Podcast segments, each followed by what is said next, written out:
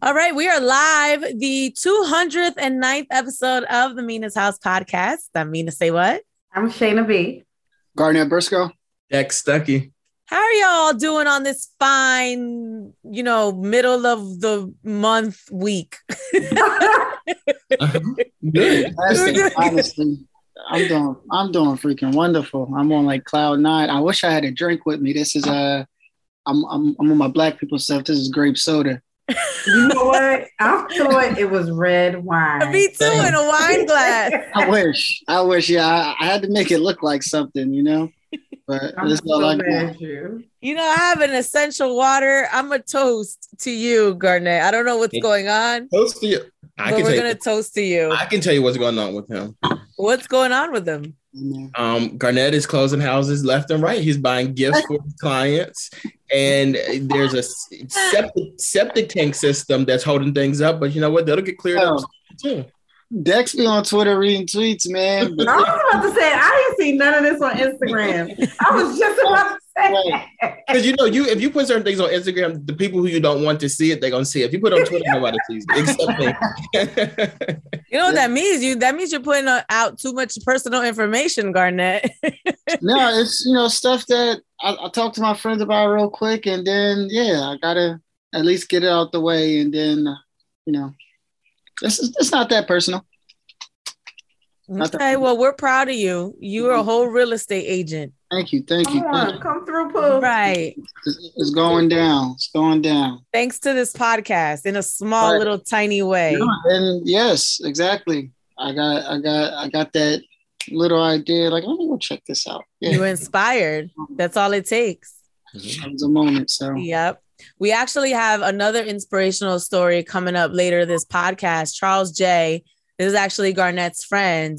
So Charles had um had cancer and he has his own clothing line and he has an actual physical store, which is very rare in today's age where literally everybody sells stuff online. You don't even need a physical store. It's almost like now if you have a physical store, you got money.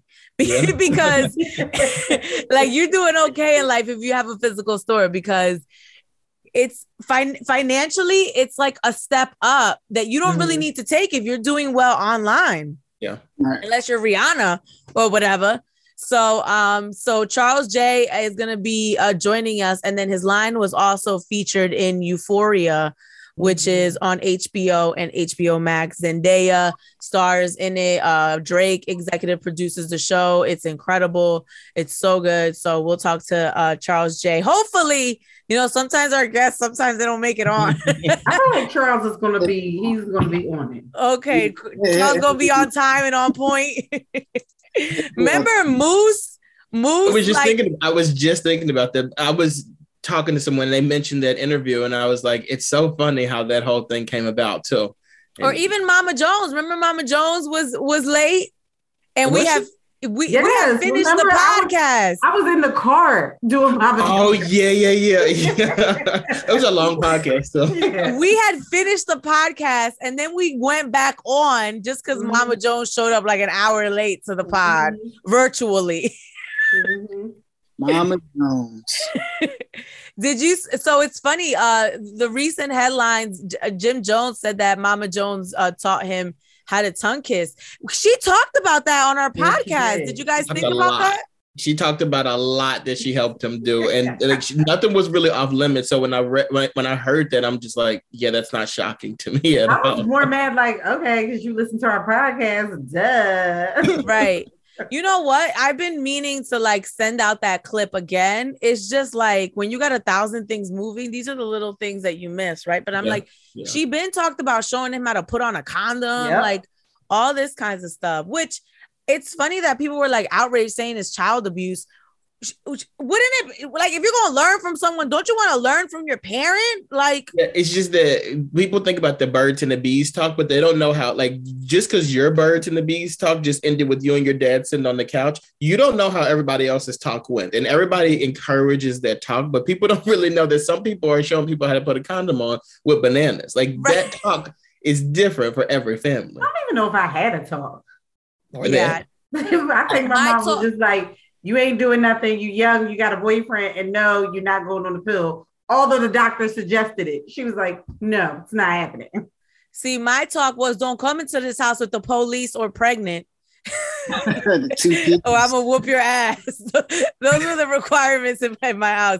Don't come to this house with the police, and don't come to this house pregnant. Uh, it, it also showed like the lack of like the man in the household, not necessarily on the kissing part because you wouldn't kiss your dad, right? But like even having those talks, or like that's who you will go to when you're thinking about, you know, as a boy, like you know, you telling him this girl like you, you about to have sex, and hopefully he's there to you know walk you through that you know that that process to make sure to make sure you don't look stupid in the bedroom. So you know, it seems crazy to have a mother do it, but who else was there? Who else was going to teach him?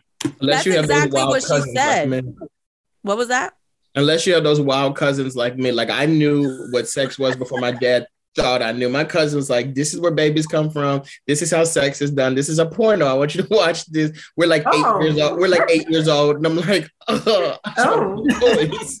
Hold on, hold on. They they actually had to sit you down. I already knew what it was. I was after. I, well, I was just young. At like, I was just young and I playing was with gonna say, toys. Garnett, you was not active at eight. I, I, all right, so we're no, I'm not talking about like active. I'm talking about like trying to Oh. know what sex was. Yeah, like that. That's what we was doing with the the HBO at night, like in the middle of the night. That's Not what's me. going on HBO. at eight. yes, yeah. Wow. I might No. have watched It- it- at yeah, night, he is- I was like 13 when I was He watching is right about that because eight was the age when I learned about this. But I learned it that year through my cousins. And like, yeah, that's about right. He's That's right. too I young. might, I might have had a slight talk like when your cycle comes about, and I was like eight or nine, but that was like it's too much going on, and I was too young to comprehend what was even this thing was about. So Mhm. it was like a slight like this means you can have babies and don't have no babies. Like you know, like it was like a slight introduction, but it wasn't because I think I was so young. Yeah. I, my mother never I, I don't think I ever had a conversation about now you're fertile. Like I she was just like, You're a woman now. Don't let no man touch you and don't come into this house pregnant. Like that's really That's like. It was kind of like a like a this means you can get pregnant. But I was so young getting my, my cycle that I just was like, I don't even know what this stuff is coming on my body. So I don't even know what you're talking I can't believe y'all saying eight. Y'all y'all should have belong y'all belong in the euphoria show. And look, look, we knew about that stuff when we were eight years old. And we still look at them euphoria kids like, what? right, because y'all wild and y'all was watching pornos and everything. I Trying. didn't think I knew no. Oh, I would never forget the first time I was forced to watch a porno. It was at a boy's house. I was already in high school, and it was like a group of us. And we were at we were at a boy's house, and his mom was working. And the boy's house was down the street from from like uh, class, so we went during lunch. And um, and I we it's uncomfortable to watch a porno for the first time with a group of people, and, I'm like, I feel so uncomfortable. that probably would be uncomfortable. It was so bad. Season premiere. It depends on the it depends on the group. No, what in the what in the No. group sex is going on with you, Deck? In college, we used to in college they used to make pornos and we used to watch. Yeah, but you were already used to them. She's saying this was her first time. What- It was a group setting. Our guest is joining us right on time, actually early. Uh, Charles J, welcome to the Venus House podcast. Yay! What's up? What's up? What's up? What's up? How y'all Oh. doing? Charles is a fashion designer. He owns Urbane. He has an actual like physical store called Avenue Black, and we are so happy to have you here, Charles. No, I'm excited. I'm excited. I'm glad you know I got the invite. Uh, you know, it's a long time coming. Well, this is the rest of the pod. I know you know Garnett. I'm Shayna B. Dexter what's up? What's up? What's up? Man, we gonna jump right into it, man. How how you getting on this? Uh, that you know, you, you've had a lot of accomplishments. Uh, I'm pretty sure you know somebody else asked a question to start it from the beginning, but like your latest endeavor, man, as far as um being on Euphoria, man, which is one of the biggest shows right now in the world. Like, have your brand like there in the physical. How did that happen? Then, like, what was the feeling? Yeah. So um, honestly, I was in I was in Arizona last week. So I had my phone wasn't taking like a disconnect creatively and just disconnect from the business, and my phone was on D and D. So I didn't even know that we were on Euphoria until like four hours after the episode had launched. So I put my took my phone off D and D, and I saw like all these messages, and I'm like, we on Euphoria. Like what happened was last year, Heidi, who is um, somebody I met when I was out LA um, about three four years ago, and um, she's been working on like smaller shows for wardrobe styling. And you know, she got the gig for Euphoria. She reached out and was like, "Hey, listen, I want to pull some pieces for Algee." um, you know, for season two. So I'm like, all right, I'm gonna just send some pieces out. You know, I've worked with uh, a decent amount of stylists to where we sent stuff out and stuff just didn't get placed or gets lost or whatever. It, stuff just happens like that. So um, I sent this stuff out. Um, they shot the first scene that was in the season one premiere, and then she reached back out the next day and was like, "Hey, can we get two more shirts?" Um, is going to be wearing it throughout the whole, you know, the whole episode into episode two. Um, a matter of fact, she was just saying that um, it was going to be in, a, in another episode. She didn't say which episode it was going to be in. So I sent the stuff out, you know, and haven't heard from her since. And then um, I thought we would get some type of communication as far as when the episode would drop, but we didn't. So it was just kind of like, you know, we just planted a seed and, you know, when it was going to grow, it was going to grow. And, you know, it just happened to be the largest premiere to ever hit, you know, TV, mm-hmm. 2.5 million viewers. So it right. was, it's just a real experience. And, you know, it's, it's dope um, you know, just to see not only one brand, but I have two brands that I run, and both of them were on the show. Yeah. So, you know, that just speaks to, you know, just the amount of work that, you know, we've been putting in for the last couple years. Yeah, congratulations. And I'm sure the stylist didn't even know when it was going to drop because half the right. time you don't even know what's going to make the scene, you know, like what parts are going to be there. And you might think you have more of a part than you don't, but that's fire. So, in total, three times you got three features on there? Yeah, so it was actually in um episode two, two at the beginning, because episode mm-hmm. one was transitioning from you know the uh, the party that was at the New Year's Eve um event. So um it transitioned into episode two, and then you know we're still getting buzz from you know customers and people reaching out like, hey, I saw it on Euphoria. So it's just it's, it's really dope. It's kind of like a confirmation from God, like just to keep going. So yeah, that's awesome and I, I know and Garnett kind of touched on it, and we we learned so much about you and just your journey. And I know one of the things you were saying on your Instagram posts is for other entrepreneurs, like this has been a long time coming. Like, tell us a little bit about your grind and you know even connecting with stylists to get the pieces in their hands because people don't really understand that world and, and how that and how that mm-hmm. works. But I mean, at the same time, it's not made for us to understand it, right? Because um, you know, we're not the industry is not made to educate us. It's mm-hmm. up to us to, you know, go and educate ourselves because they, you know, they got gatekeepers, and that's the reason why there's gatekeepers because they don't want us in the industry, right? So, um, I mean, just me, um, uh, kidney cancer at age two. I had my right kidney removed, went through chemotherapy. Um, you know, I'm a cancer survivor of 29, 28 years now. Um, and when I graduated from college, wait, wait, wait, started... you're not gonna breathe through that. we gonna clap it up. You're not gonna breathe through. I had cancer. yeah. um, so I started my uh, I started my brand Urbane. Um, it's crazy because Avenue Black was actually supposed to be a digital fashion magazine, a digital magazine for South Jersey. Mm-hmm. Um, I just collaborated with two of my homies, and the project just didn't work out. Um, and I was always in the fashion, so I was like, "Yo, this is what I'm gonna do. I'm gonna start a clothing brand called Urbane. I'm gonna figure out how to manufacture clothes. I'm gonna figure out the whole process. Then I'm gonna open up a consulting company later on called Avenue Black. And realistically, you know, you transition from, you know, starting the brand. We've been featured in Philly Fashion Week, Huffington Post, Six ABC. We was on the cover of Essence with DJ Diamond Kuts, two UK fashion magazines. I just got the call two weeks ago to go to LA Fashion Week in March. Nice. Um, so you know, we've um, I've been a self-taught designer. I did not go to school. I literally I have a web design and graphic design background, and I kind of just like walk myself through the process over the last seven years. And you know, now I'm finally starting to see some of the fruits of that labor. Um, I was a store, a district manager at Aldo. Um, so I've been in retail my whole yes. life, so I understand. Yeah, Selling you know, shoes. yeah, I was huge on um, you know having a job, but having a job that was gonna you know transition me into the next step of my life, and you know me being able to have my own store now I know how to run it effectively, and I'm not learning necessarily on my own dollars. Somebody was paying me to learn, so right. that was something that was you know vital within my process. But it's just moving strategically. But um, you know, and then we transitioned into the pandemic um, I ended up, you know, getting demoted from my job down to back to a store manager. So I just never went back. And, um, you know, we ended up opening a 10,000 square foot location in South Jersey. Um, had a photography studio, audio recording studio, podcast studio, plus retail built in. Um, we were there for a year. Um, we went through a legal battle with mall management because they kept trying to restructure our lease. Um, and it was just it was a whole mess but at the same time i learned so much throughout that process and we didn't sacrifice the business model even though they didn't want us there. So you know, we fought and, you know, we just decided to cut ties. And then we opened up our store in Deptford Mall literally two and a half weeks later after we moved out of there. Wow. And then, we, you know, we've been killing it ever since. So Avenue Black is really, you know, a creative hub for South Jersey.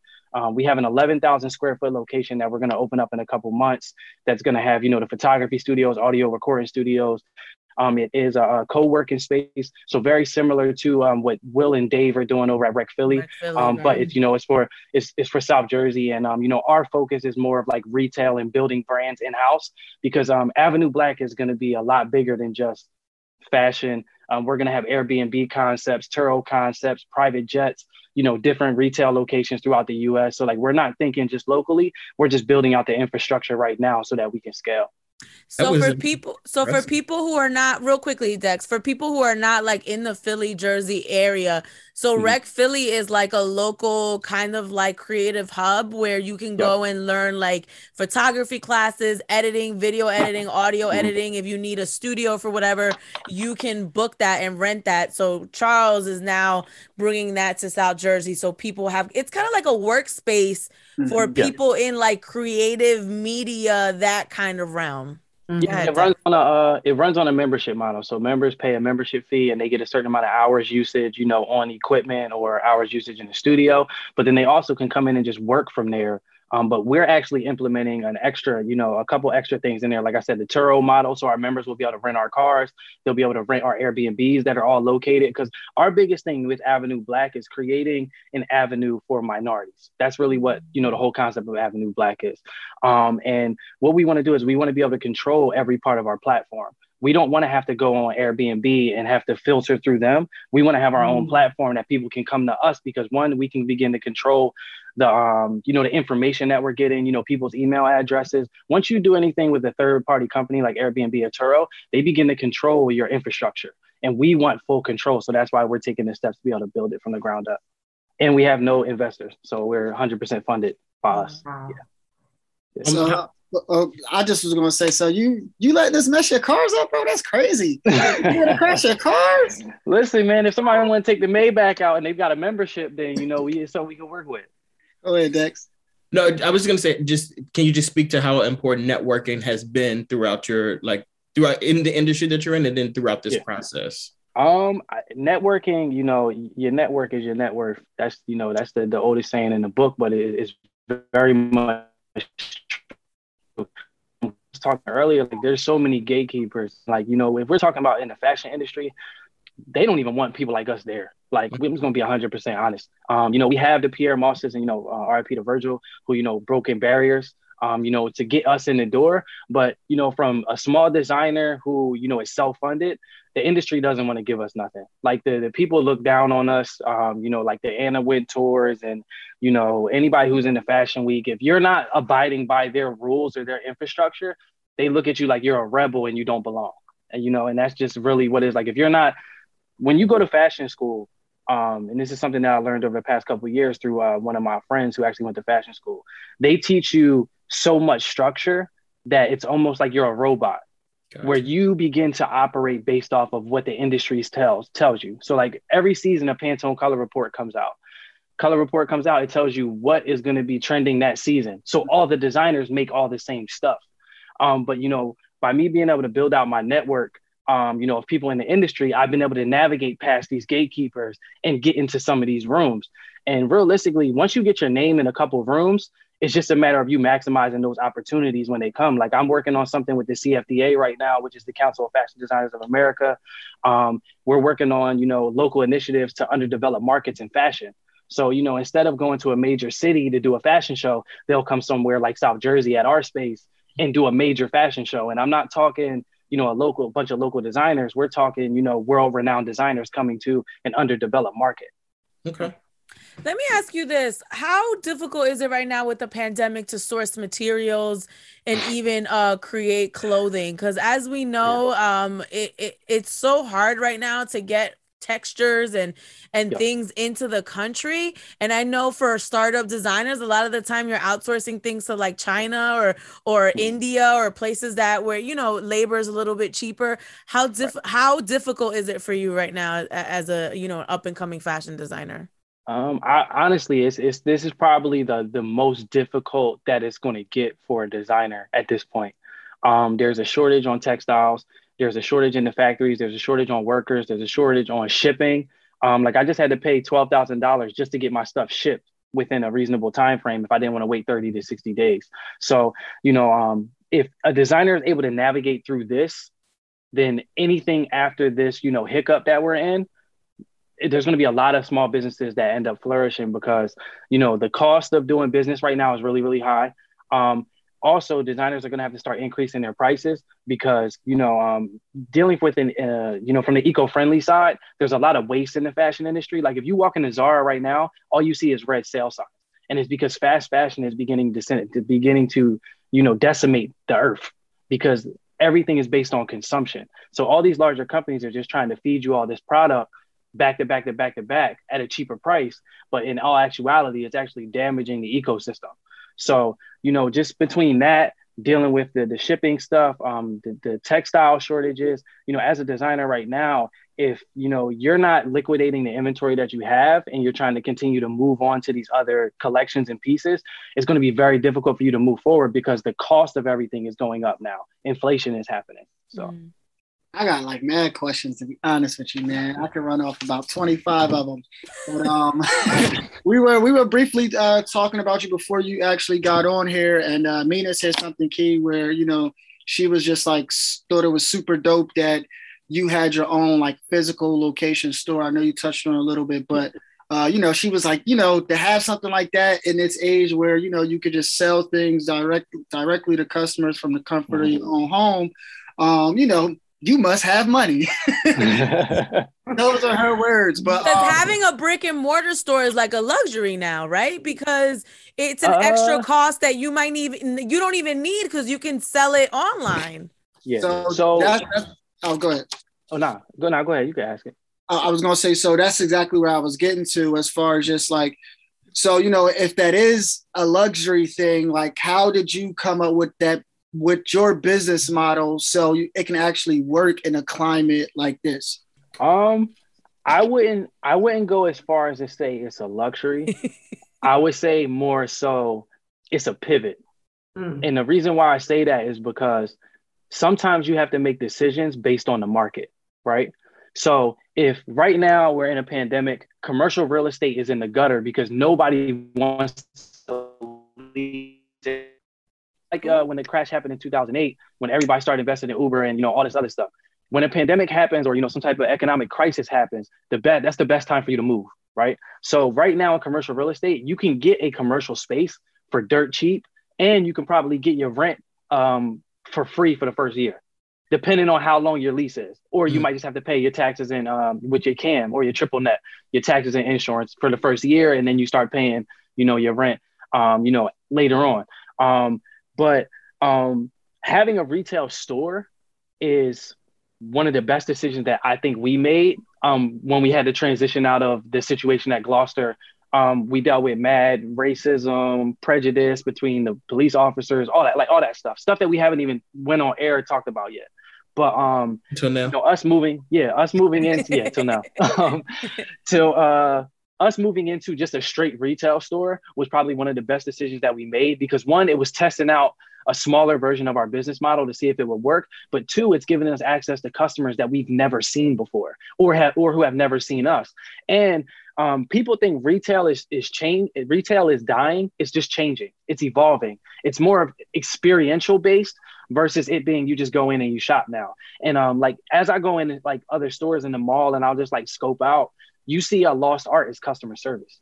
Right. So yeah. by us coming in and opening a store that looks luxurious, like we went in, we we did the floors epoxy marble, like we made it look luxurious in the mall so that we stood out. And by doing that, now we focus on our customer service side to where everyone who works at our space is personable, talking about product, having knowledge on the product. And that's a different element now that even in a pandemic, people walking around with masks aren't used to. They're used to just walking in and nobody saying anything because, you know, don't touch me, I don't want COVID. So, um, but we're taking the steps to really just change the retail climate and really make it more experiential. Like we're going to do a lot of events. Um, when we open up our space in Turnersville, that's 11,000 square feet we have 15, 10 to 15 local minority owned businesses that will be selling out of there. Plus, we're it's an event space. We have a banquet hall, so we'll be doing a lot of the fashion shows, art gallery shows, um, you know, vendor events. Um, we have like like I said, we have photography studio in there. So like it's really about to be like a crazy creative hub in South Jersey. Um, and having an inline retail store in Deptford is going to allow us to drive more traffic right down the highway to Turnersville, which will be like our flagship location. You remind me of like Swizz Beatz a lot. I don't know, like your your energy and you know your kind of creativity. Who do you look up to in your space? Like who yeah. who who is the ultimate you know person for you? Besides Anna um, Wintour. No, um, oh, it's crazy that you say Swizz because I was down Art Basel uh, in 2018, and I kind of like spent the weekend, you know, at the all the events, and you know, got to meet him, gave him a shirt. On, he wore a shirt on, to hold on, hold on, hold on, hold on. Tell them the backstory. Tell them how you wasn't gonna go. Uh, all right, so Lois, I'm, I'm gonna try to keep it short because I be talking a lot. So, um, in 2018 was probably one of the most difficult years I had as a designer. So my mm-hmm. manufacturer delayed my production nine months I literally had no money in my bank account. Um, I was still working at Aldo while running the brand. Um, and I was depressed for like three months. I didn't want to do anything. Literally went to work, came home, sat in the crib, didn't want to design, didn't talk to nobody, nothing. I pulled myself out of that, found a new manufacturer. I dropped a collection that fall called Unbreakable. And that's what the whole concept of the collection was. It was like I, I used certain materials that you know aren't easily destructible and i built a whole collection based off of those which is actually another collection i'm releasing um, it's made out of vegan leather. So um, I dropped that collection. I had uh, reached out to Swizz like right when I got my first sample, and I sent him an article from Huffington Post that I was featured in. Um, right in the DM, and he responded. He was like, "Yo, King, that's dope. You know, keep up the good work." He like a real OG, so he's not going to give you a whole bunch of sentences. So, um, uh, the fact that you got a response from Swizz, right. I don't care if it's yeah. like two words. Yeah. That's Fact. more than what he's giving a, a, lot of other people. Right. Yeah, no, for real. And I was like forever grateful just for the response. And then um, you know, October came when my product came in and we did our photo shoot campaign came out crazy. You know, the reception from the customers was well. Um, so I hit up Swizz, was like, yo, how do I get you one of these shirts? And he was like, yo, I'm gonna be in Art Basel this weekend, you know, pull up. And I'm like, bro, I don't got no money in my account. you, you make it work. Pull up. Yep, right? you make so, that work. You got a personal invite from out, Swizz. All of that. manager and was like, because I was a store manager at the time. Called my district manager, was like, "Yo, listen, it's December in retail, so getting off is like, right, ain't gonna happen." Right. So, um, I told her I was like, "Yo, listen, I got to go to Miami this weekend for four days. If you try to fire me, you can go ahead." And I just hung up. and then she called me back like, "No, no, no, no, you don't have to worry. You know, we're gonna make sure the store's covered." I'm like, "All right, well, I leave tomorrow morning." So, I booked the flight, hotel, went down um, hit the first event. It was a um, it was a panel discussion with uh, a couple photographers that uh, the one young photographer that was featured on Vogue with the Beyonce shoot. Um, I forget his name on top of my head, but um, that was that night. So then we went to a concert the next night, and um, it was like Busta Rhymes, um, DJ Mannie Fresh. Like it was wild. I literally stood at the front of the concert with a Shoprite bag with two shirts in it, and literally at the end of the concert, I held it up. I was like, "Swizz, yo, what's up?" So he sent his uh, security guard over. He grabbed his shirts, and then um, you know he shouted me out on the mic. And then um, at the, that the next day we went to a paint and sip. He pulls up to the event with the shirt on. Wow. Yeah, it was like it was a crazy experience. Like when I tell you I was down to my last, like I was really down down to the bottom, and wow. I was really just ready to quit. And it was just like, yo, this is confirmation that you know I can keep going. So that, that experience alone. I thought you were going to say it was it was confirmation that I'm unbreakable uh, that would have been a, that would have been a kick line. All right, cool. But up, um, that back though, right? Look at your marketing manager, Dexter. Finishing your sentences, man. um, but so, yeah, so that was so the, Swizz is like your your ultimate, I guess, inspiration. Um, I wouldn't say so. For me, I wouldn't say Swizz is like my ultimate inspiration. I think that experience is my ultimate inspiration. Mm-hmm. But if I'm looking at you know somebody in the fashion industry who I want to be like, Jeremy Scott from day one has been like you know the, uh, a motivator for me. Like you know, I, I, look up to Virgil. I look up to you know like a Pyer Moss, um, you know, because they look like me. Um, mm-hmm. but like Jeremy Scott as an individual, like he just did not care. And the industry didn't accept him. He was a you know farm kid from the midwest.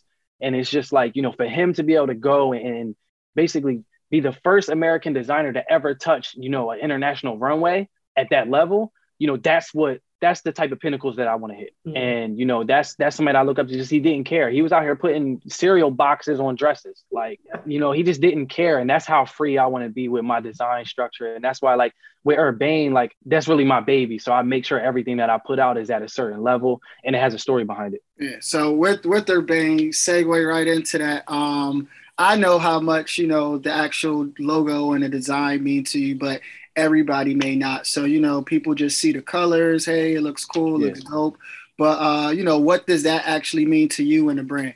Yeah, I mean the, the, the logo to me is everything. Um, you know, it takes me back to the playroom when I got my tri- uh, treatment at Children's Hospital.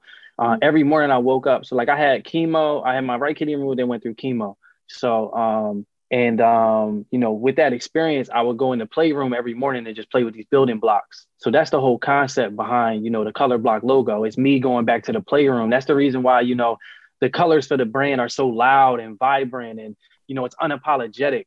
You know, that's really what, you know, it's me being a kid again. That's really what the brand is.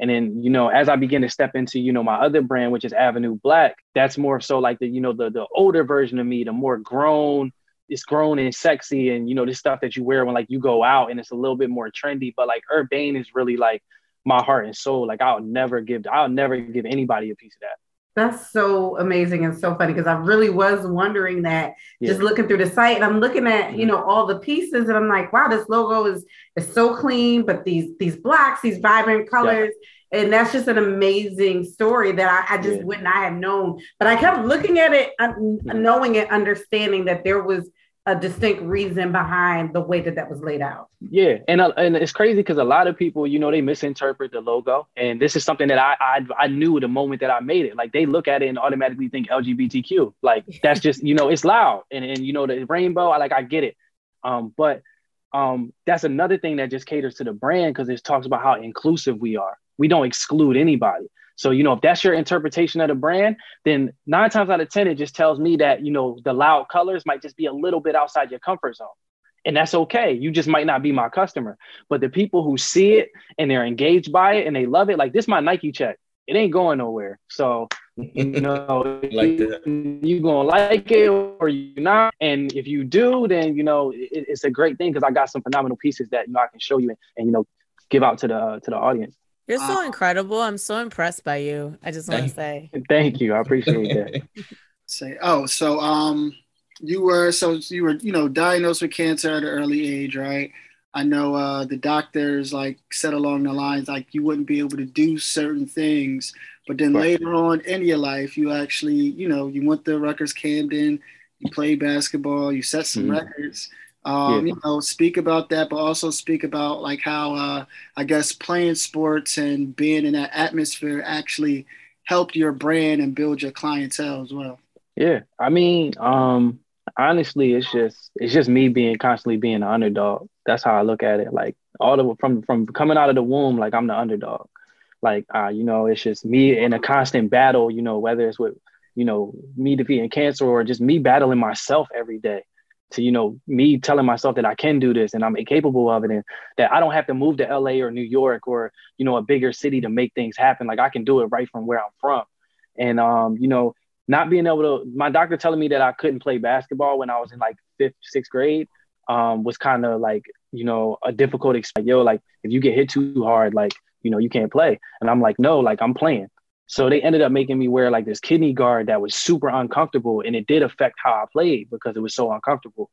So um, you know, I was one of the best players in you know the area in sixth, seventh grade, eighth grade, and you know all the kids, you know everybody getting husky and playing football, and I'm just out here, little guy. I'm like 5'2", 100 pounds, but I'm still hooping.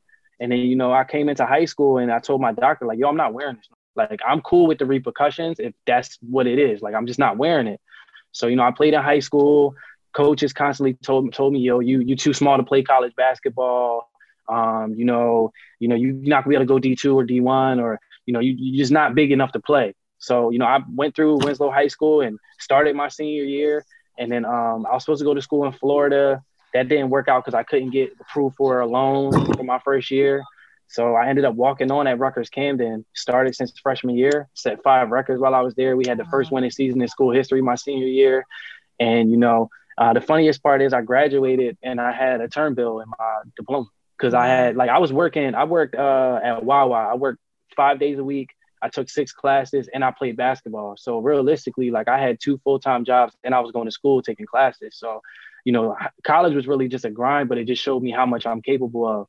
And you know, you know, my circumstance is not going to determine, you know, where I'm going. It's just that's a moment. It's just a moment that I have to get through, and that's how I look at a lot of the obstacles. Like I've gone through stuff with my manufacturer where I've gotten product that wasn't 100%, and I could sit there and be down about it, but at the end of the day, I'm a solution oriented person, and I got to continuously just figure stuff out. Like me going out and opening a 10,000 square foot store in the middle of a pandemic. Niggas was looking at me like, yo, what is what is wrong with you? But I'm like, yo, this is an opportunity. And I'm not afraid to fail out loud. That's something that, you know, that's big mm-hmm. to me mm. too, is I don't care what anybody else says. Like at the end of the day, I had a store that was 10,000 square feet. We lasted a whole year. And the only reason why we left was because mall management was being racist and they didn't want us there. So it's like, you know, and then now we about to open up an 11,000 square foot store. Like, so for me, it's just, you know, the sky's not the limit, it's the view. And, you know, my circumstance is never going to dictate where I'm going because I always find a way to get through. And that's the biggest thing with being an entrepreneur.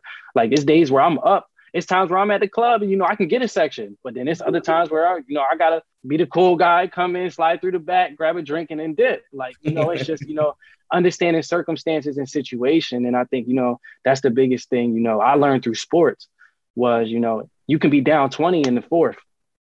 you're gonna lose or you gonna try to come back and win a game. So, and I'm, I'm always coming back and winning games. So right, unless you're the Dallas Cowboys, but um, um yeah, they gonna talk about that. They messed up my, they messed up my, they messed up my parlay too. The so Eagles. I wasn't going to say that. I said that just for Dak. that was unnecessary. You just did a couple. I have a quick question. So, is your name, and not to be in your government for all the listeners and viewers, but is it's your cool. name you my social Charles too, J, or is that like your designer name? So my real name is Jason Charles Richardson the fourth, and if you want my social, I could DM it to you. No, that's all right. no, Shayna nah, um, wants your yeah. number. Shayna wants Should. different digits. Listen, my girl, my girl, my girl, a pit bull. She gonna kill both. Oh shit! Uh, trying to kill um, neither. But no, I was just looking at your name, and I'm looking at it on the screen, like, what is this his name or this is his designer name? Yeah, so like instead of like my name, you know, from a designer side, Jason Richardson is cool and all, but like Charles J just got a little bit more of a ring to it. Um, and you know, it's my middle name. So like people used to call me a Charles, like when I was younger, like as a joke, like, oh, what's up, Charles? Like, so, you know, I just kind of took that and ran with it and really just made it my persona, who I am. Like, you know, in the era of social media, you can kind of create, you know, mm-hmm. who you are, you know, on social media. I can give myself whatever name I want. I can show people a luxurious lifestyle or, you know, I can just be me 100%. And like Charles J is really just me as the designer. You know, when I step into that mode, I'm Charles J. When I step into a fashion show, I'm Charles J. But like outside of that, you know, I'm really just really like a very chill, down to earth person that you know just likes to watch Netflix and Dynasty and all these great shows. Let me ask you when someone like Swizz wears your clothing, do you see mm-hmm. immediate impact or is it just more so for marketing? So at that time, that's what 2018. Um, I saw an influx of like eyes but to sit here and say that I got it, I mean, he didn't tag me either, which I didn't expect him to. So that, you know, it, there's no ill feelings towards not being tagged. But, um, you know, I saw a, a bunch of eyes on me at that point. Um, sales increased a little bit, but it wasn't like, it wasn't sales that I wasn't already going to really get. Like I got a couple of one-offs from like a bunch of different places that I never heard of. But other than that, it was just like, it was really more so for me. It wasn't even for the audience. Um, but like um, influencer marketing now is so sketchy because everything's oversaturated. Everybody has a clothing brand or a product that they're trying to sell, and these influencers are just like shoving product down your throat. So like you don't really get the same impact you would in like 2015 when India Love would wear something half naked and you sell out in five minutes. Mm. Like you know, it just depends on your product and it depends on their audience too. Like you know, a lot of people who are follow Swizz are other celebrities who will DM me and be like, "Yo, bro, I saw this on Swizz. What's up? Let me get one." And I'd be like, "No, here the link though." And here's five percent. You can get like you can get free shipping or something. But like you know, it's it's a lot of people in the DM asking for free stuff. And I had to grow go away from that and just really try to be as organic as possible because you know, it's an extension of me. I can't just be giving out myself for free. So, so I, I can't get a box, is what you say? you can get you can get a little bit of a box, you know. Even though we was at Garnett Comedy Show and you ain't say nothing, but it's all good. I know? don't say nothing to nobody. I'm mm-hmm. like the most, I'm the most outgoing and shyest person ever. Garnett will tell you when I get in rooms where I don't know a lot of people, I just, mm-hmm. I'm just like, a, you wouldn't even know it's me unless you knew it was me. You know, I don't have a need to be loud in every room that I'm in. Now, if I if I know people, it's different. But I didn't. Right. I knew Garnett and Wayne at mm-hmm. his comedy show. Like I didn't know anybody else. So I was like, okay, I'm just gonna go in my little corner. and, and and you only gotta be that humble too about the Swizz story, man. He actually, so I guess after the Miami, uh, the Miami uh art weekend or whatever. oh yeah, he, he wore that joint like five times. He Wow. He like three days straight, like three days in a yeah. row.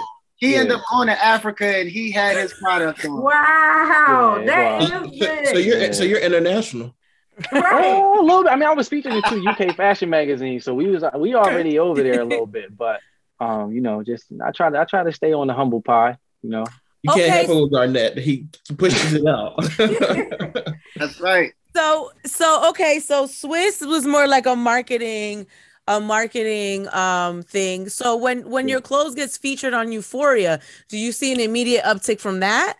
So that that was different. That was a different situation because one Euphoria is like like just ridiculous as far as how many people were looking forward to the and it was a premiere. Like if it was just in a regular episode, probably wouldn't have gotten like the same kind of buzz or traffic that we got. But um, I'm kind of upset because I wasn't prepared for that moment because mm-hmm. we didn't know that it was happening. Like if I would have got a heads up, we would have made sure that certain stuff was in stock. That T-shirt, like that T-shirt, wasn't in stock until four hours after the premiere. Wow. And we literally got over a thousand hits to the website within that hour. Like people wow. were looking for Avenue Black. Like right. it was crazy, but it's just we weren't prepared for the moment. Um, but on the flip side, we had our website infrastructure so that we have Facebook pixels. So now we can run these retarget ads to everybody who even touched the site or clicked, you know, a post or whatever. So we kind of still have that aggregate information.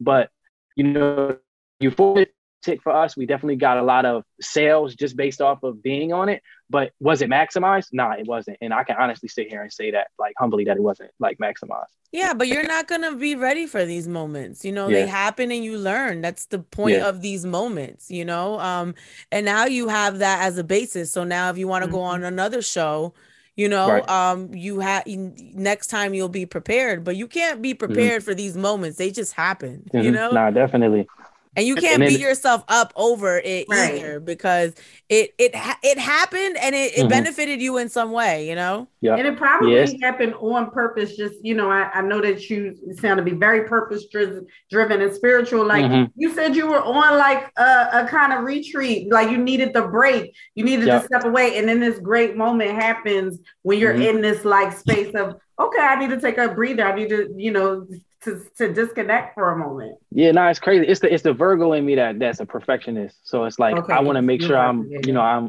yeah. You can run now. It's all good. But uh, y'all crazy. No, now i like this eye is not dotted like the right. other eye. I'm, I'm just curious though. When, when you when you realized that shirt wasn't in stock and, and people couldn't order, and obviously people were going to look for it, who who felt the wrath? Like who got it? Nobody. Yo, it's crazy because I wasn't like normally I would snap and like I was with my girl in Phoenix, so I mean Arizona, so it was like I ain't about to snap on her because you know, you know what I'm saying. I mean, I ain't, trying, I ain't trying to mess up my trip. So um nah, I was just like, yo, I celebrated the moment in the moment. So like when I found out and then I turned the show on and I saw it, I was like, yo, this is amazing. But then the aftermath was like, damn, let me check the website. And then I see it's a thousand hits and I'm like, damn, this shirt sold out. I'm like, I ain't even had that many. I had like two left and I'm like, damn, this sold out. So um, you know, it was just it was a surreal experience, and you know, just the experience. You know, some people work their whole life to get that type of moment. For sure, yeah. yeah. And I, I'm not like celebrating it out loud like crazy, but like on the inside, I'm like, Going backflip. What's next? Like, yeah, but like, Yeah. what's next? Yeah, yeah. Like, what's the next one? Cause As you should. You talk about me being silent. I went on your social media. You should have that picture of uh Algee wearing your shirt Oh. all over your social media. Listen, let me tell you what happened today. Oh wait, uh, I'm gonna I'm backtrack real quick. So when I was on my flight, when I was getting ready to get on my flight to uh to Arizona, Mhm. LA Fashion Week actually called me. So it's crazy that you talked about being able to disconnect, and you know they literally called me and was like, "Yeah, we want to we want you in LA Fashion Week March 30th." Like they called me while I was about to get on the plane. So like that was crazy. But fast forward back to the other part, um, they just disabled my Instagram. Oh, they was hating. they was hating. Yeah, Wait, yo, who they- is they- they? The, The the people. I, the, I don't know. I guess somebody somebody might have tried to hack my instagram or i got a notification i literally tried to log into my instagram earlier today and my facebook actually.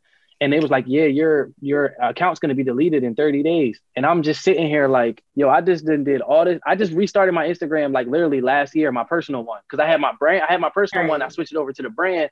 Now i got my personal one that was only at like 2500 followers but like my engagement rate was like 40% so now I got to redo probably my whole social media again. But on the flip side, it's going to allow me to, from day one, to be engaged with every single person that follows me versus me like having three, four years in and it's people that don't even really know anything that I do.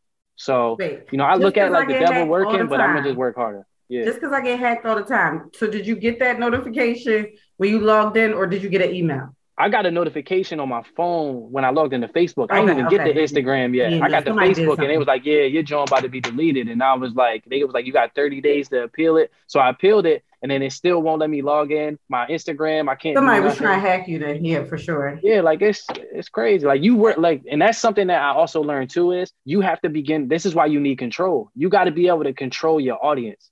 People have to Mhm. come to your platform. You can't rely on these social media platforms because they can switch it up in a minute because their focus is monetization.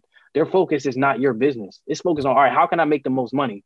And if they don't care about your business, so you got to find your own. You got to have your own platform. Like I got a mobile app for my uh for Urbane. I got a mobile app. I got like 270 downloads on that. So like I if I hit it like yo, they deleted my Instagram or like I send out an email blast to like my 1500 subscribers, I could easily get my following back. But it's just a matter of like you know, just the devil always working. So you know, I'm just gonna work a little harder. You Yeah. better start your own social media network. Well, I mean, we got so it's crazy because on Avenue Black, uh, when we had at Gloucester, which we're gonna reboot when we open up Turnersville, we have our own mobile app, um, and we have a Black business di- uh, minority business directory called Green Book that we actually gonna be launching. You know how they used to sell them little coupon books? Yeah. Green Yeah. Book is going to be very similar to that, but it's going to be like a digital. It's going to be like a digital card for Black-owned businesses. You can go there and get like specific that. discounts and all that stuff. Yeah, so it's we got we got stuff that's cooking up, but it's just it's the long game. Can you just hire me one day when I need a job? I mean, we gotta come do a I'm- podcast there or something. Listen, no, we can. Like, I got so I had I had a podcast that I launched last year called Cloth Talk. Uh, I only did like four or five episodes, um, but I basically interview other designers one on one. So like the dynamic of the conversation is a little different because I'm an expert and they are expert, so I can call them out on their bullshit. stuff. Um, yeah. So, um, but I just get you know deeper into the conversation, but.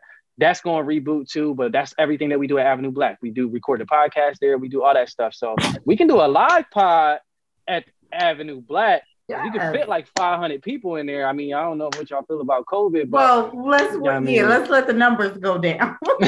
Right. When, so this is the 200th and 9th episode. Uh, when we get to like 250, yes, yeah, yeah, yeah. hopefully, so I can so we, so we can sign this. We can sign the paperwork right now. we, we, have, we have Avenue Black. Nah, we, we gotta put a, a like how COVID clause does in there. I We gotta put he a works. COVID clause in there. Ah, you ain't gonna need no COVID clause. You're good. If you already had it, you good. Actually, Uh-oh, I let's wanna not do get a into that conversation. So, so for the people who who would like to follow you on whatever social media you have left, like what would that be? Like where can they find you? Not left. 'Cause they deleting this stuff. They taking it down. You got Yeah, Snapchat. I got like, I got what- what- PTSD, and you just putting me through. You just putting me back through. It's all good though. Um, honestly, like at this point, just pull up to the store. I don't care where you at. If you gotta take a flight to Jersey, take a flight to Jersey and just pull up to the store. No, I'm playing. Go um the Avenue Black dot shop, the Instagram for that. You can you know contact me on that for now. Um, Twitter, I'm the, at the Charles J underscore because last year they disabled my Twitter account. They just coming for me. I don't. I, Somebody listen, is when- coming for you. Because Yeah, famous. It didn't happen. You You on. Euphoria, you famous. Nah, but um, yeah. So I mean, You got some more stuff coming up too. I ain't going to leak the secret. Come on now, No, publicist leak the Garnett. secret. Yeah, Come here. talking about? Oh, um, I don't know what he's talking about, but uh, also we doing a launch event in February. Um, I'll send y'all all the details to get y'all the VIP invites. It's gonna be at um uh at the, at the Ali Mansion. That's what we're working on right now. Um, but it's gonna be a uh, basically like a fashion expo, John. We're gonna Oh, launch the new vegan leather collection, all of that. So we're gonna make sure y'all come out for that. I don't know what Garnett talking about, but so, Oh, well, you- yeah, send our invite What's- for that. wasn't you just on set with somebody else? what you talking about? How you know that man's life more than he does? From and see, because he he he he on set too much. That's why you just was on set with uh Give was the it initials. Romeo and I'm in Philly. Oh, oh, nah. So yeah, we was at we was just in the movie with Paige Hurd and Romeo Miller. So I went up uh North Oh. Jersey for the premiere for um a Christmas Eve, a Christmas Eve, um with Paige Hurd and Romeo Miller. So we was up there for the release with them because Avenue Black and um Avenue Black was in the movie too. So that that movie was dropped in December. Yeah, in December. Um, it was on like Amazon or something like that. Mhm. Yeah, I think I saw um, it. I like Paige. Yeah. Yeah, she cool. That's the homie. And then Romeo, Romeo, yo, Romeo, one of the coolest dudes ever. Like, Yeah. I ain't even a whole humble dude. Like, he was just like, yo, take my IG. He's like, yo, if you need anything, just hit me. And I was like, Tell him you need him to give you his Instagram contact so you can get Yeah. damn. All right, Charles. Thank you so much for joining us. Uh, good luck with everything. You're really, really an inspiration to a lot of people. So keep doing your thing. Thank you. I appreciate y'all. Yeah, Thank and I'm you. I'm gonna be waiting on my little box of of treats. Okay. And our invites. I got, I I put a little pack together for all y'all. Just send me y'all sizes. I got y'all. Oh, you so nice. I was Mhm. joking too. You was like, Oh, yeah. I'm an entrepreneur. I don't give shit away for free. Oh, yeah, no, I was just going to give you some socks. No, li- listen, listen, listen. Don't even laugh Yo. at the socks. They're the most Yo. comfortable socks in the world. Like they are super comfortable. Oh, I will rock them socks. I saw them socks. Mhm. I love me some I got good socks. I'm gonna give y'all a little bit more than socks, no, but I, mean, I got y'all. But no, actually, you know what? Do this. I'm not even gonna send a box. Y'all gotta come pick it up. Okay. I'll pass pull up to the store. Let's go. All right, all right. Y'all just gotta let me know in advance because I don't really be there like that. Okay. Cause you the boss. And, My and he keeps till days phone, over. I'm be on- out. Peace. and his phone be on do not disturb. So we really got to let him know in advance. Yeah, that's the greatest feature ever made. I ain't gonna lie. it to you. Like, it's so awesome. It's terrible. I'm not gonna keep talking because I'm gonna keep going. So All right. Thank you, Charles. right, bye, Have a good Charles. Yeah. night. I appreciate you, bro. He was good. Very inspiring. You know, I, I hate when people brag and stuff like that, but I will say though that when it comes to like booking guests and stuff like that, I think we do a phenomenal job. Garnett, like he's a friend of Garnett's, but I don't remember who suggested that we interview him. I don't remember. Oh who it. God, was Jack, good. you did. Okay. It's a collective. think that, but but that was a but but that was amazing though. Like that was very like that. I think that's what we needed to kick off 2022 for Yeah. sure. I've been communicating with DeRay Davis. Um, Right. Let's go, FYI. But DeRay's like, can you send me some examples of the pod? Okay. You can go on YouTube. You can follow us on Apple Podcasts, Pandora Podcasts. so I'm gonna send it to DeRay, but I am communicating with him. So hopefully we can lock that down soon. Real quickly, let's get to some of the stuff in our feed because I do want to talk about some of this stuff just real, real quickly. Um Okay. So Kanye West has been in the news about um some of his struggling uh woes with parenting. Not so much on his end but just navigating kind of like kim kardashian being in a new relationship him being in a new relationship. Obviously he wanted her back. He she didn't want him back. He moved across the street from his kids house just to be close to them. Um and then recently uh, Ch- uh chicago his daughter turned four. He wasn't even invited to the birthday party. Travis scott actually called him told him the address. He pulled up. Security tried to block him from coming in to his own daughter's birthday party and then Kylie had to come and stand down the security. Can we talk about this difficult parenting moment? Because at first it was like it seemed like Kim was cool and they were the best of friends, and she's showing up at, at his album release party and right. Donda, she in the white dress, and now all of a sudden you got a boyfriend and you acting real funny. Let's talk about this. Yeah, uh, uh, you put hit that nail on the head though, Mina, because I forgot about all those moments. I'm gonna let you go right now, but I actually forgot about these moments that transpired over the last month. Go ahead, Garnett. No, just uh, unless something transpired that we don't know about. I mean, to hold a father away from their children, like I said, unless something happened, like that, that that's a little crazy. What what I will say is too is that uh Kanye a little too rich to be dependent on somebody else's birthday party he should have had his own birthday damn party for her and made it bigger and made it better, better and invited her there. Um, so that's how I view it. But like, yeah, if, if, if that's the type of game she's playing for no reason, then that's actually pretty dangerous. That's not cool at all. If I'm Pete Davidson, I don't even rock with that. Like, you should want the father to be there if he's a good father, and also, you know, being being respectful to you just as a person. You know, so yeah, I'm not. I, I ain't rocking with that without an answer. Dex, don't make those eyes. Because y'all yes, know, regardless y'all... of what Kanye has done, he is this woman wanted kids so bad that she had two people carry some of these other kids to have kids with him. That's how bad she wanted to have continue to have kids with him.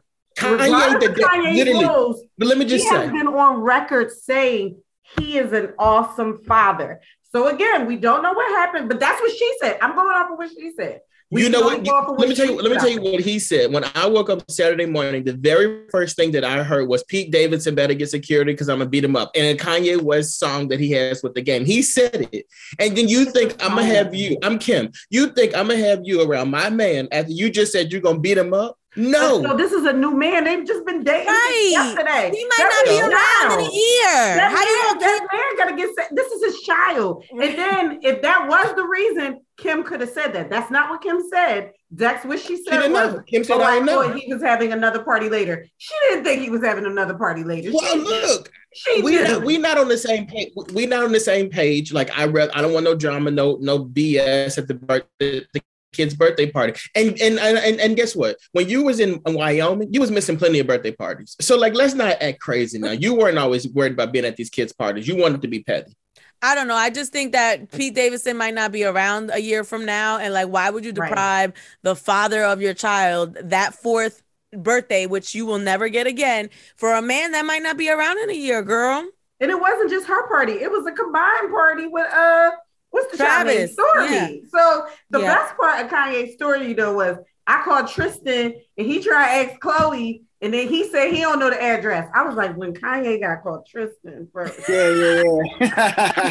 it's definitely a sad day. Look, but, but you know Tristan don't got the damn address.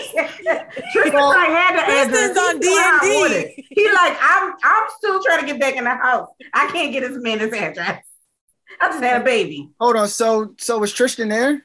And I don't know. He said when he called Tristan, Tristan was trying to ask Khloé, and then Tristan said he ain't know the address. Man, that sound yeah, like Tristan was there, man. That, it sound like Tristan did all of that. But that, it, it is something a little. I'm not gonna say fishy, right? But it could just be Kanye being Kanye again. He probably had the address. he probably had the address. I don't think he had the address because it was a combined party, and it looks like it was not at their houses. It was at like my last like th- my last theory on this, and I shared this with Shayna, is that you know this. you notice with the Kardashians, always one of those things where they be trying to play damage control situations. So when they're like Kanye's like, I had to get, he did another video. I had to get the the address from from Travis Scott. And I'm like, this could be a campaign an endorsement to try to make us get on the good side of Travis Scott. Like, oh, he helped no, Ye get in there to be at his Kanye. daughter's birthday party. So we, we can forgive him. Like, I don't know. They're not using Kanye to get the, on the Travis good train. And just to back it up, what we do know is earlier in the week, Kanye said that security stopped him from going to Kim's house too, which I do believe that once you're divorced, there's conversations about that. But there was never a conversation and never a conversation to their daughter to understand daddy can't come in here anymore. Like there's a lot of things that need to happen that like maybe they shouldn't worry about their dating lives so much, both of them, yeah, and focus on like their children and how they move forward in this new chapter that they're all in. five of them. because that's a lot of kids. Okay. I woke up this morning to a text message from my boyfriend uh, from a website. And this is the headline that I'm going to read to you, right? It said, and this is from Black Sports Online. Um, Pardison Fontaine broke up with Megan Thee Stallion because she is allegedly an abusive, mean drunk. And then my boyfriend's commentary at the bottom is Tory is innocent. Why is this on blacksports.com? I'm confused. Is, is, neither, is, I thought you was gonna say because she dating uh, Tristan Thompson. Or, you know, I don't know, like some basketball player. I'm citing the source. Okay, oh, this is no. Yeah, This but like, is- why, why, why is the source concerned about this? Right, right. Like they think I, I swore hmm. this was going to lead to she was dating a basketball player, and that's why it's on blacksports.com. Blacksports.com saying like they was able to slow that. But you know what? This to me, this sounds like that, like that thing where like they'll build you up at one minute, and then as soon as they get an opportunity to, they'll try to pull you back down. That's what this is. Like the fact that they're even putting this information out there about her after last year we celebrated her and all this stuff. Like this is typical. Well, yeah, I was Right. gonna say, She's like, savage. it- it's like who who talked to him to get that? Like like what interview did he say that in? Like who where where are we actually getting this information from? Uh, my whole thing is there's a Right. narrative that she's manly and aggressive and you know what i'm saying there's this narrative like she did something to tory and i'm like even if she did sun him even if she is an angry drunk that doesn't warrant you being shot Well, I mean, I mean, I'm, I'm be like, and I don't con- condone this at all, right? But it is a, it, it's a mismatch in that fight. She's three times bigger than Tory. No but my whole thing is just because you have napoleon complex doesn't mean that you can retaliate against oh, someone Oh yeah, that yeah. you feel physically intimidated by because she is strong and opinionated and and a lot taller than you. I, I just don't think that, you know, even obviously she may drink, she may have fun, she may even be aggressive. But, you know, from what she said about Pardi is the reason why she likes him is because he's like very manly and very these things. So I don't like that narrative, like we're gonna just make it seem like she this mean old drunk and she did it. Like I don't like that. And I and I now I gotta question blacksports.com or all the stuff that they said. I agree with that because it, it's like there's plenty of y'all who be getting crazy when y'all drink Hennessy, you know, and it's Henny like in the system. Right, and nobody, everybody's like, "Oh, I'm drunk off the henny." So when it's a man getting crazy off the Hennessy, now all of a sudden that's okay. That narrative's okay. But when a woman now maybe gets a little intoxicated, now you want to call her a mean drunk and she aggressive and she this. I just don't like the narrative that they're. Y'all are a little different. yeah. Y'all are a little different. What- because because because if the four of us got drunk together, me and Garnett might argue and fight with each other. If the two of y'all got drunk with the two of us, ain't no telling who you hit. Me, Shayna, Garnett. Like like girls don't care. They just I'm don't not a care. fan of my Like, Hennessy. Yeah, but I, I, I, tell you one thing. I I wouldn't might describe this girl or any woman as being mean. Like, have y'all heard uh, Pardi's music? He's not saying the word mean. Are you kidding me? Who, This also who true. wrote that? This is also true. That's very true. She's mean. That was what I'm talking about. Well, she must have pissed off one of Pardi's pl- friends that might play sports or something, or the, the writer, the, the one of the, the blog writers on that site. Listen, I was just trying to uh, cite the source, but that's what my boyfriend texted me this morning. I swore it was going to say, and now she dating Tristan Thompson. Like, I swore that this was why I was on this network. She'd be pregnant by him. Uh, Because he don't date. He just have babies. Maker, baby maker. all right, y'all. That's the 209th episode of the Mina's House podcast. This is a good one. I mean to say what. I'm Shayna B. Garnett Briscoe. Ex Stucky. Thank you to our uh, guest, Charles J. And we will talk to you next week. Bye.